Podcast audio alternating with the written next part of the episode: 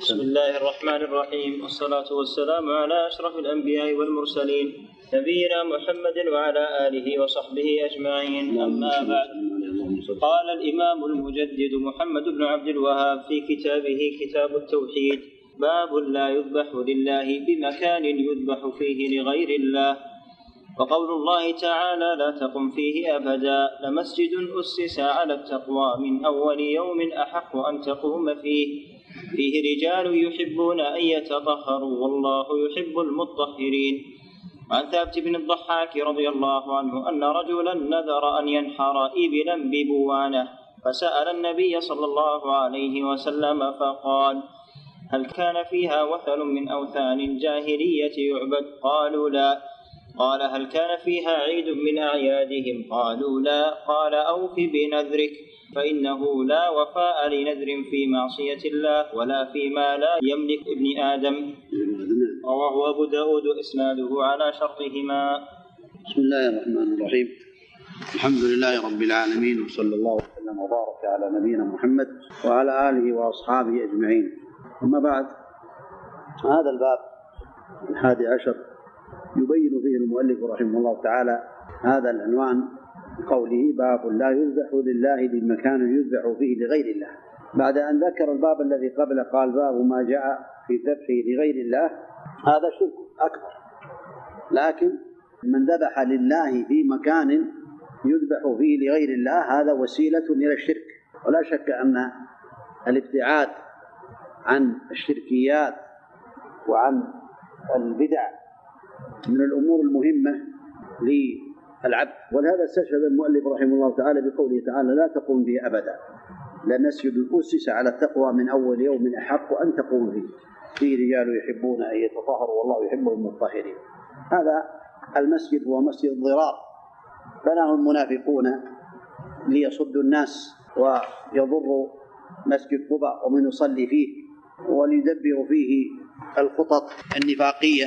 في عهد النبي عليه الصلاة والسلام ذكر أهل السير أنهم بنوه وقالوا في الليلة الشاتية وفي الإنسان الذي لا يستطيع أن يذهب إلى المسجد وطلبوا من النبي عليه الصلاة والسلام أن يصلي فيه فاعتذر كما ذكر في السير ووعدهم بأن يصلي فيه بعد أن يرجع من تبوك غزوة تبوك. وفي الطريق قبل أن يدخل المدينة عليه الصلاة والسلام أنزل الله تعالى عليه ذلك هذه الآية.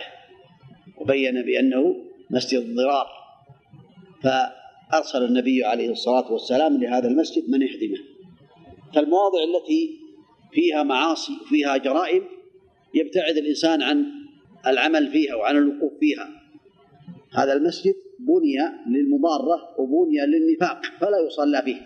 ولهذا ثبت في هذا الحديث عن ثابت بن الضحاك رضي الله عنه قال نذر رجل أن ينحر إبلا ببوانة. النذر هو إلزام الإنسان نفسه بطاعة وهي لا تلزمه فيجعلها واجبة عليه. ولا يأتي بخير كما بين النبي عليه الصلاة والسلام النذر لا يأتي بخير ولكنه يستخرج به من البخيل. من العلماء من قال بأن الابتداء بالنذر مكروه. ومنهم من قال بأنه محرم لأن النبي عليه الصلاة والسلام نهى عنه. لكن لو نذر طاعة فإنه يجب عليه ويلزمه الوفاء بها وإذا وفى بها فقام بها كان مشكورا. يوفون بالنذر ويخافون يوما كان شره مستطيرا. فنذر هذا الرجل أن ينحر إبلا ببوانه. الإبل هي المعروفة الجمال ببوانها موضع. قيل بأنه قرب ينبع. قيل بأنه يقرب من يلملم. الخلاصة أنه موضع من المواضع. فسأل النبي عليه الصلاة النبي صلى الله عليه وسلم فقال هل كان فيها وثن من أوثان الجاهلية؟ يعبد. الوثن هو ما عبد من دون الله تعالى كان سواء كان صنما أو جنيا أو إنسيا أو ملكا أو غير ذلك. يعم الجميع الوثن. أما الصنم فهو ما نحيت على صورة. قال هل كان فيها وثن من أوثان الجاهلية؟ يعبد؟ قالوا لا. قال فهل كان فيها عيد من أعيادهم؟ إذا سأل هل كان فيها من الأمور الشركية التي تعبد من دون الله تعالى؟ فقيل لا. ثم سأل هل هناك من الوسائل الشركية التي توصل للشرك كالأعياد الجاهلية؟ فقيل لا. فحينئذ قال النبي عليه الصلاة والسلام أوفي بنذرك فإنه لا وفاء للنذر في معصية الله ولا فيما لا يملكه ابن آدم رواه أبو داود إسناده على شرطهم. هذا الحديث فيه فوائد. أولا في الابتعاد عن مواضع الشركيات وأن الإنسان لا يذبح في مكان كان فيه شيء يذبح لغير الله تعالى. لأن من رآه فإنه في هذه الحالة يقول بأنه يذبح لغير الله. أو يظن بأنه يذبح لغير الله فهو يكون وسيلة. وكذلك من الأمور الأخرى أنه يعين المشركين على شركياتهم فإنهم إذا رأوا من يقوم بأعمال العبادة لله في مواضعهم إنهم يتشجعون على ذلك ويستمرون على ذلك. فالنبي عليه الصلاة والسلام نهى عن ذلك عليه الصلاة والسلام درءا لهذه المفاسد ولغيرها. وكذلك الأعياد أعياد الجاهلية التي هي من يعني ما يعود سواء كان في العام أو في السنة أو في غير ذلك لا يعبد الله تعالى في هذه الأماكن بأمور توافق المشركين لأنه من باب التشبه بالمشركين. وهذه الفائدة الثالثة أن من ذبح في مكان يذبح فيه لغير الله فإنه يكون بهذه المسألة قد تشبه بالكفار في شركهم ومن تشبه بقوم فهو منهم كما بين النبي صلوات الله وسلامه عليه. فقول أو بنذرك بين النبي عليه الصلاة والسلام بأن النذر نذر الطاعة إذا نذر فإنه يجب عليه. الوفاء به. من نذر أن يطيع الله أن يطيع الله فليطيعه ومن نذر أن يعصيه فليعصيه ولهذا قال أوفي بنذرك. فإنه لا وفاء لنذر في معصية الله. نذر في معصية الله من نذر أن يعصي الله أن يعمل جريمة أن يعصي ربه عز وجل فإنه لا يوفي بها نذر لكن هل عليه كفارة؟ منهم من قال ليس عليه كفارة. ومنهم من قال عليه كفارة يمين هو الصواب. صواب في هذه المسألة أن من نذر أن يعصي الله تعالى فعليه كفارة يمين عليه كفارة يمين. وكذلك ولا فيما لا يملك ابن آدم. إذا نذر فيما لا يملك فلا يوفي بنذره. مثال ذلك إنسان قال لو شفى الله مريضي عليه لله تعالى إن شفى الله مريضي أن أتصدق بسيارة فلان أو أعتق عبد فلان. هذا نذر ما لا يملك. إذا هذا عليه كفارة يمين كذلك. وعليه التوبة إلى الله تعالى. والنذر على أقسام. نذر في هذا على أقسام. نذر في معصية الله. يحرم الوفاء به. والصواب أن فيه الكفارة كفارة يمين. النوع الثاني نذر في طاعة الله. وهذا يجب الوفاء به. الثالث نذر مباح. يجرى مجرى اليمين فهو مخير بين الكفارة وبين الوفاء به. مثال ذلك لو قال إنسان لله عليه نذر أن يلبس ثوبه الفلاني. لبس الثوب مباح فهو مخير. أن يلبس الثوب أو يلبس غيره ويكفر كفارة يمين. فإن لبسه فلم يحنث. وإن لم يلبسه فعليه كفارة يمين ولا يجب عليه الوفاء بلبسه. رابع نذر اللجاج والغضب ويقصد منه الحث والمنع والتصديق أو التكذيب فهذا يخير كذلك في الوفاء به أو يكفر كفارة منه مثال ذلك لو قال إنسان حصل لجاج بينه وبين شخص فقال لله علي نذر إن لم أفعل كذا لا أحج هذه السنة. فإن هذا حصل من باب الإلزام ألزم نفسه بهذا وهو في اللجاج فهذا مخير. إن حج فيعني لا كفارة عليه وإن لم يحج فعليه كفارة اليمين ولا يلزمه الحج. هذه من الأنواع التي ذكرها العلماء رحمهم الله تعالى. نعم. بسم الله الرحمن الرحيم. والصلاة والسلام على أشرف الأنبياء والمرسلين نبينا محمد عليه وعلى آله أفضل الصلاة وأتم التسليم. اللهم اغفر لنا ولشيخنا وللحاضرين والمستمعين.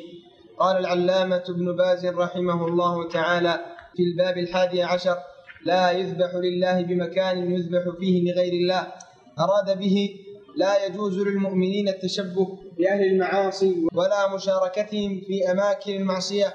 وفي أماكن تعبدهم ولو بغير الذبح حتى لا ينسب إليهم ويشاركهم. فإذا ذبح في مكان يذبح فيه لغير الله فإنه قد ينسب لأهل إلى أهل السوء أو يظن به السوء والمؤمن يبتعد عن ذلك كله. وقوله لا تقم فيه أبدا هذا نزل في مسجد الضرار وهو مكان بناه المنافقون لإيواء بعض الكفرة ليكون حصنا لهم. يجتمعون ويتعاونون فيه على قتال النبي صلى الله عليه وسلم. عليه الصلاة والسلام. ولكنهم أخفوا ذلك وأظهروا وأظهروا أنهم بنوا المسجد لإيواء الضعفاء والمساكين في الليالي الشاتية وطلبوا من النبي صلى الله عليه وسلم أن يصلي فيه قبل ذهابه إلى تبوك. ولكنه أجله إلى حودته ولما رجع وقبل المدينة أنزل الله ما يفضحهم ويبين مقاصدهم الخبيثة. فبعث النبي صلى الله عليه وسلم من يهدمه. فمعنى ذلك أن محلات الكفر والضلال يجب التخلص التخلص منها وعدم إبقائها حتى لا يستعان بها على الفساد.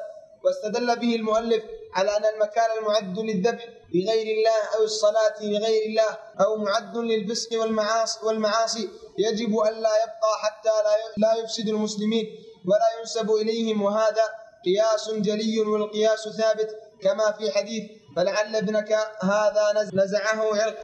وقوله عن ثابت بن الضحاك قال نذر رجل أن ينحر إبلا ببوانة فسأل الرسول صلى الله عليه وسلم. قوله ديوانة موضع بأسفل مكة ويقال لها ويقال أنها بالقرب من ينبع. هل كان فيها وثن من أوثان الجاهلية؟ يعبد. وهل كان فيها عيدا من أعيادهم؟ خاف الرسول صلى الله عليه وسلم أن يكون أن يكون خص المكان لأنه كان فيه وثن من أوثان الجاهلية أو عيدا من أعيادهم وهذا يتأسى بهم. فدل على أن المؤمن ينبغي أن يبتعد عن أماكن الجاهلية ولا يخصها بالعبادة حتى لا يتشبه بهم وينسب إليهم. فلما أخبره أنه ليس فيها ذلك أمره أن يوفي بنذره فيدل على وجوب الوفاء بالنذر. إذا لم يكن قصده مشابهة المشركين والكافرين وأشباههم. وقوله فإنه لا وفاء لنذر في معصية الله كما إذا نذر أن يشرب الخمر فلا يوفي بنذره. واختلف العلماء في الكفارة على قولين الأول إنه نذر باطل ولا كفارة عليه واحتجوا بعمومات, بعمومات ولكن جاء عدة أخبار تدل على وجوب الكفارة وهو الراجح وهو القول الثاني. وقوله ولا فيما لا يملك ابن آدم كأن يقول لله علي أن أعتق عبد فلان فنذره باطل. فالشاهد أن المؤمن لا ينبغي أن يفعل الطاعة في مكان من أماكن الجاهلية والشرك والمعاصي إلا إذا غير هذا المكان وصار مسجدا مثلا أو بيتا وزالت عنه آثار الجاهلية ونسيت فلا بأس. كما أمر النبي بهدم بهدم اللات وبناء مسجد مكانه فهذا يجوز التعبد فيه. فائدة.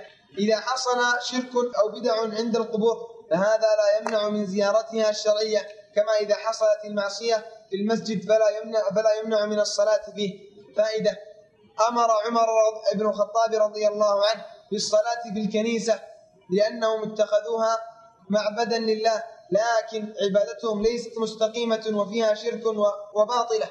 فلعل الشبهة أنهم اتخذوها معبدا لله أو أن المؤمنين مضطرون للصلاة بها عند مرورهم منها عند أسفارهم فقد يكون للضرورة أو لأن جنس عبادة الله متفق عليها بينهم فيما يتعلق بالصلاة. انتهى كلامه رحمه الله في الباب الحادي عشر. بارك الله فيكم وصلى الله وسلم وبارك على نبينا محمد وعلى آله وأصحابه أجمعين. نسأل الله لنا ولكم التوفيق والعلم النافع والعمل الصالح. صلى الله على محمد. بارك الله فيكم.